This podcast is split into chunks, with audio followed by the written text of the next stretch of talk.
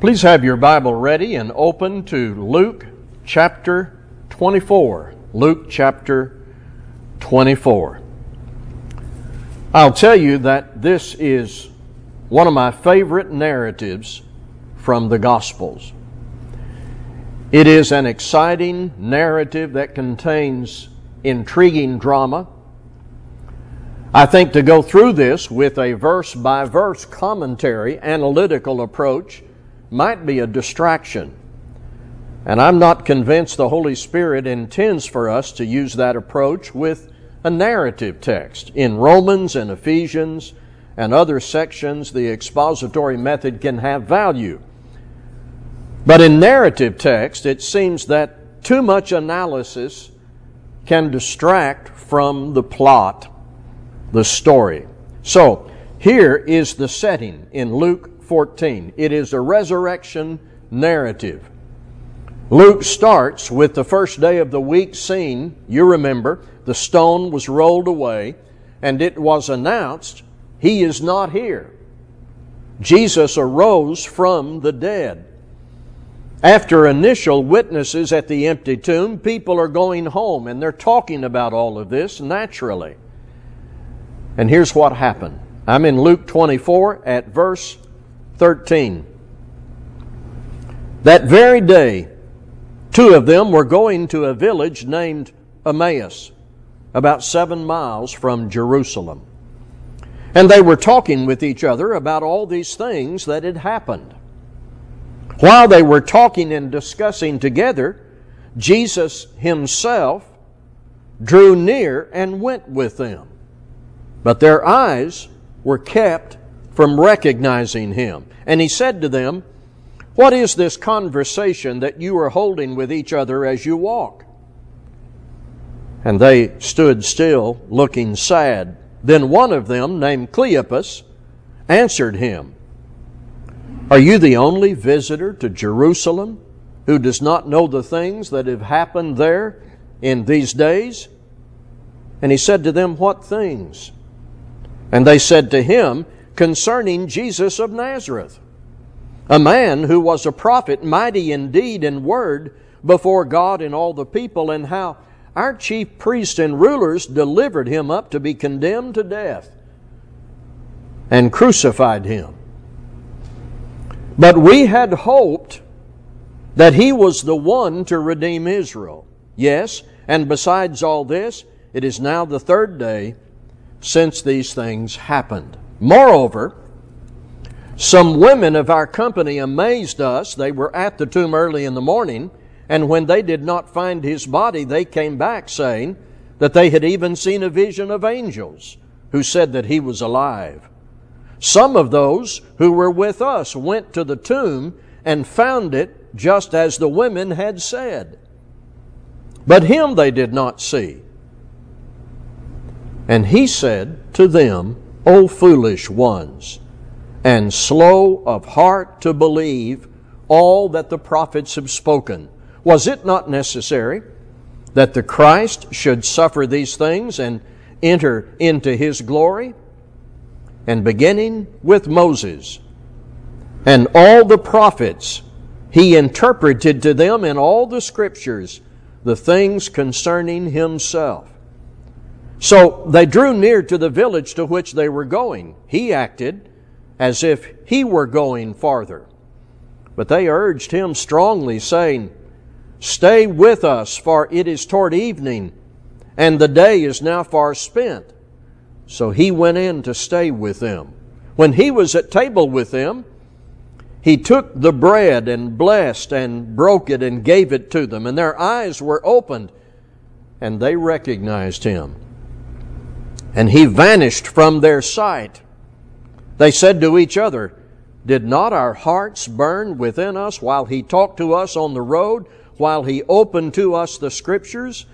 And they rose that same hour and returned to Jerusalem, and they found the eleven and those who were with him gathered together, saying, The Lord has risen indeed, and has appeared to Simon. Then they told what had happened on the road, and how he was known to them in the breaking of the bread. Well, you see what I mean. about this precious jewel of gospel narrative. You have this combination of human interest and mystery and revelation and then emotion. All of that is packed into this story. But ultimately, we must inquire what does it mean to me? What does it mean to us today? What do we need to get from this? Well, obviously, this is part of the evidence that Luke and other writers provide of the resurrection historical fact. But is there more for us here? I'm going to call this a post resurrection reunion. And I'm going to raise three questions. And as we use the text to respond to these questions, I promise that things will emerge for us today. In addition to the feature of historical evidence, things about our hope will emerge as we inquire of the text. So, no in depth exegetical analysis or phrase by phrase work, just three questions that will take us to the practical part of our study. Why was hope lost? That there was a loss of hope, Luke tells us in verse 21. Luke is quoting Cleopas. They are not aware that Jesus is the one speaking to them, but they hear his question What happened? And Luke quotes Cleopas We had hoped that he was the one to redeem Israel. These two disciples had hoped that Jesus of Nazareth was the Redeemer. After his death, even with reports of his resurrection, there was some confusion that remained in their minds and there was a loss of hope. Listen to verse 21. But we had hoped that he was the one to redeem Israel. Yet, and besides all this, it is now the third day since these things happened. So there is a loss of hope because Jesus gives the answer in verse 25 they were slow of heart to believe all the prophets had spoken. Now, the prophets wrote, and these people had access to what the prophets wrote long before Jesus came. There was nothing in the experience of the crucifixion and the reports of the resurrection that would have justified any loss of hope. Rather, on the other side, it would have, should have become evident to them. We'll get to that. But there was a loss of hope. And Jesus said it was due to their slowness of heart to believe what had been written and spoken by the prophets. I'll come back to that later. Now, what should have been evident? And we know the answer to that clearly. These disciples had not only had written and oral information from God through the prophets about what God had planned, they had immediate evidence in time, in real life, in their experience through the death of Christ, His burial, and reports of His resurrection. They should have embraced fully. But in verses 22 to 24, some women of our company amazed us. They were at the tomb early in the morning, and when they did not find his body, they came back saying that they had even seen a vision of angels who said that he was alive. Some of those who were with us went to the tomb and found it just as the women had said, but they did not see him. And that's a lead in to what Jesus said when he said to them, O foolish ones. Regarding the resurrection of Jesus Christ from the dead, there were so many witnesses. The Bible speaks of the validity of two or three witnesses. In our courts of law today, you don't need hundreds and hundreds of witnesses. Eyewitness testimony is reliable if it is consistent, and the more you have, the greater the level of reliability and weight. Let's do something back in Luke 24, the first several verses. I don't remember where exactly I picked up this expression from a book I read or a sermon I heard or a study that I was a part of, but it is helpful in navigating the fact of the resurrection of Christ to do a witness count. And you can start that in Luke 24, in the opening verse. So let's do some of that and read down through verse 12 and just make a mark or count as you go through. Do a witness count. But on the first day of the week at early dawn, they went to the tomb, taking the spices they had prepared, and they found the stone rolled away from the tomb. But when they went in, they did not find the body of the Lord Jesus. While they were perplexed about this, behold, two men stood by them in dazzling apparel. And as they were frightened and bowed their faces to the ground, the men said to them, Why do you seek the living among the dead? He is not here, but has risen. Remember how he told you while he was still in Galilee that the Son of Man must be delivered into the hands of sinful men and be crucified and on the third day rise? And they remembered his words. And returning from the tomb, they told all these things to the eleven and to all the rest. Now, it was Mary Magdalene and Joanna and Mary, the mother of James, and the other women, are you counting? With them who told these things to the apostles. But these words seemed to them an idle tale, and they did not believe them. But Peter rose and ran to the tomb. Stooping and looking in, he saw the linen cloths by themselves. He went home, marveling at what had happened.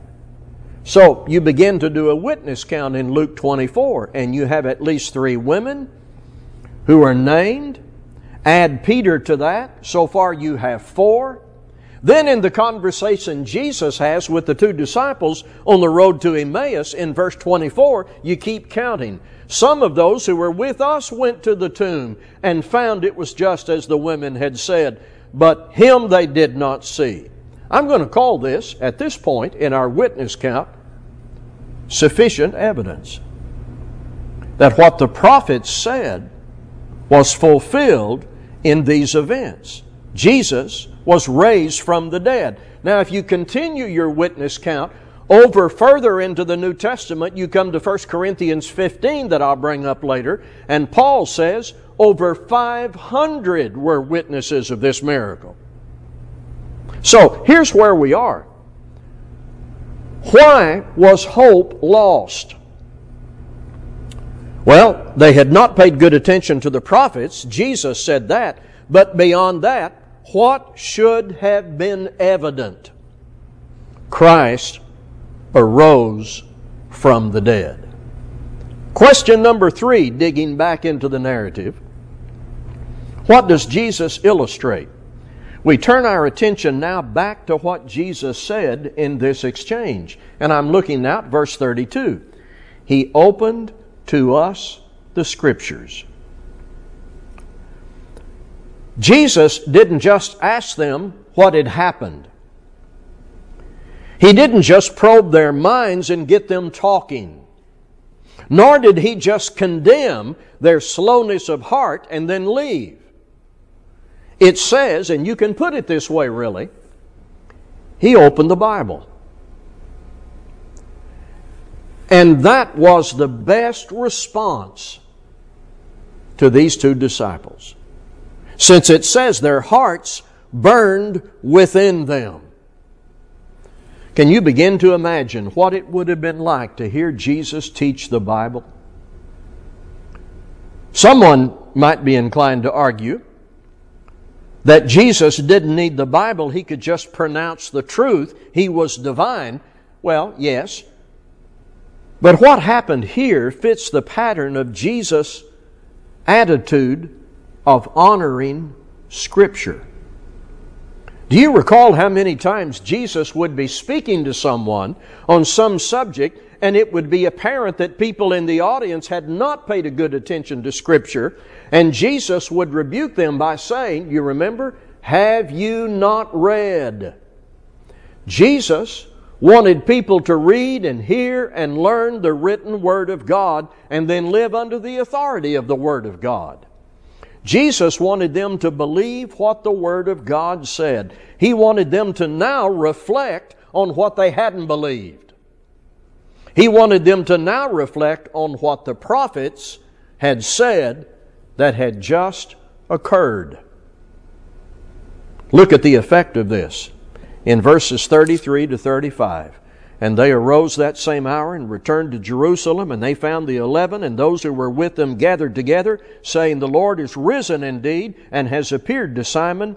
Then they told what had happened on the road, and how he was known to them in the breaking of the bread. The resurrection of Jesus Christ.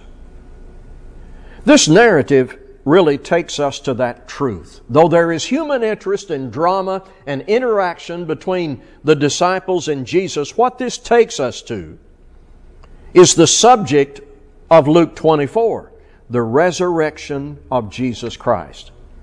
It takes us to that truth, so profoundly important to our faith and hope. If this hadn't happened, we would be miserable people without faith or hope. I'm going to take you to 1 Corinthians 15 in a minute. We might claim allegiance to Jesus according to the history of his life and work and teaching, but it would be allegiance to the dead if you didn't have the resurrection. I'll say then, if this hadn't happened, we would be miserable people without faith or hope. Are you there in 1 Corinthians 15? One of the problems in the Corinthian church was the intrusion of doubt about the resurrection. We're going to listen to Paul write about that in 1 Corinthians 15 12 down to 20. Now, if Christ is proclaimed as raised from the dead, how can some of you say there is no resurrection of the dead? But if there is no resurrection of the dead, then not even Christ has been raised. And if Christ has not been raised, then our preaching is in vain and your faith is in vain. We are even found to be misrepresenting God because we testified about God that He raised Christ, whom He did not raise, if it is true that the dead are not raised. For if the dead are not raised, not even Christ has been raised. And if Christ has not been raised, your faith is futile and you are still in your sins. Then those also who have fallen asleep in Christ have perished. If in Christ we have hope in this life only, we are of all people most to be pitied. But in fact, Christ has been raised from the dead, the first fruits of those who have fallen asleep. Now, Paul goes through this argumentation. That is argumentation that points to consequences.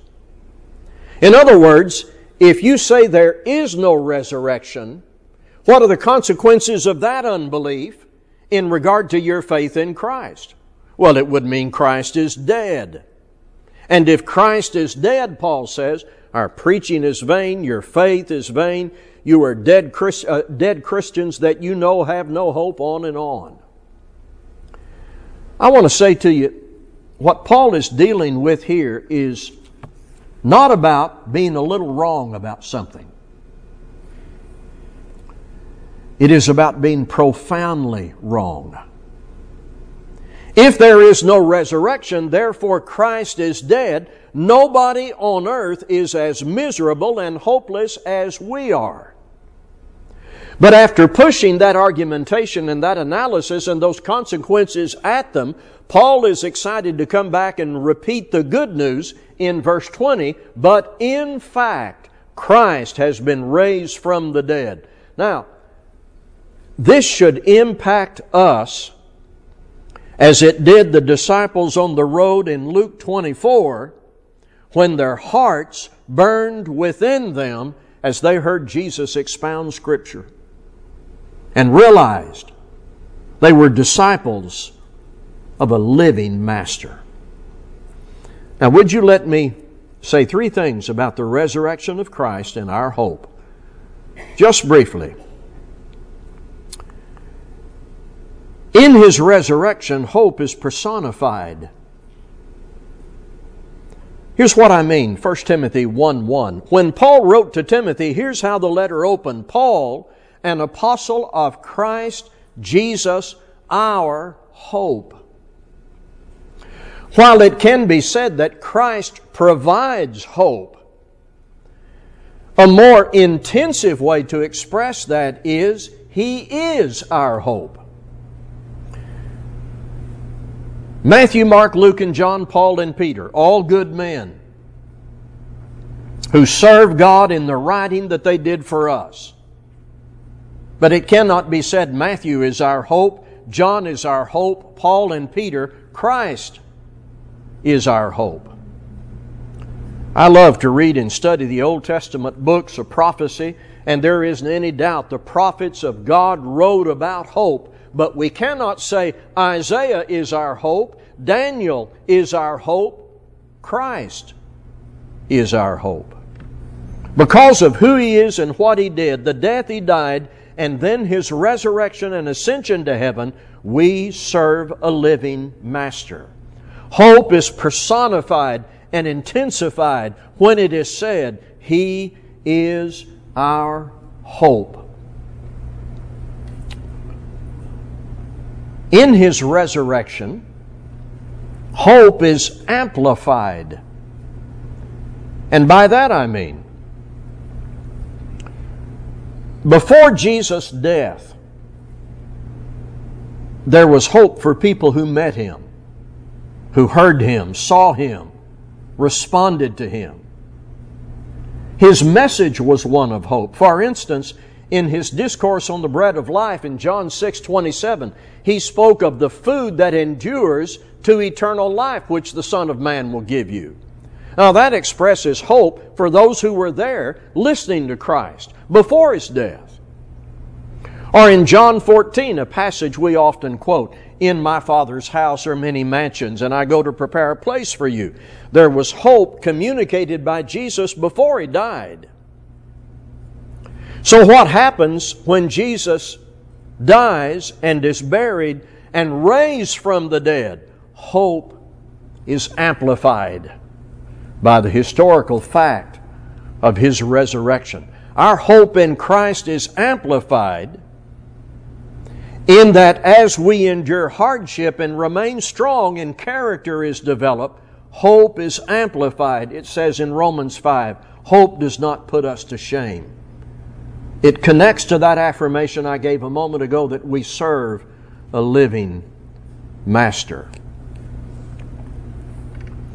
Hope is verified. Can you imagine hearing Jesus talk about hope as it is revealed in John 6 and John 14. And then he dies, and there is no resurrection. But that hope they heard about was verified in the evidence and fact of his resurrection from the dead.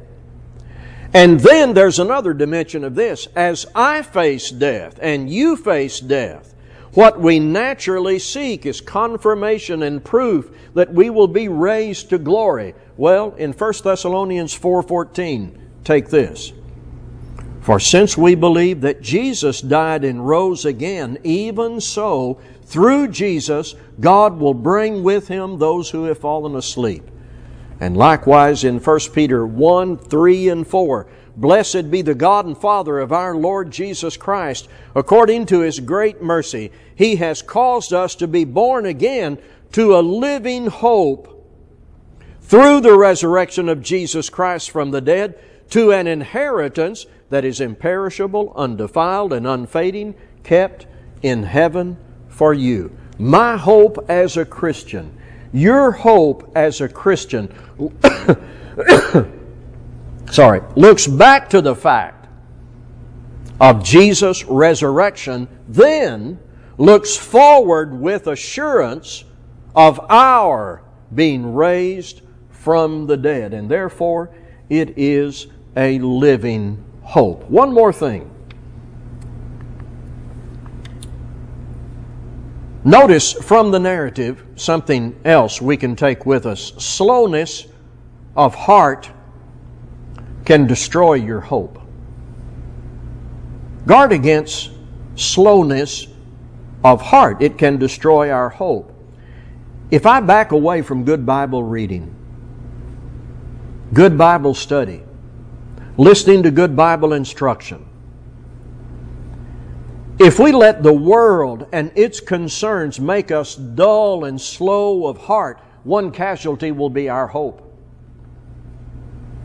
If, on the other hand, we are abiding in the Word, not only do we persevere in hope, but it becomes more precious to you with each step you take in life, each birthday, each event. It takes you toward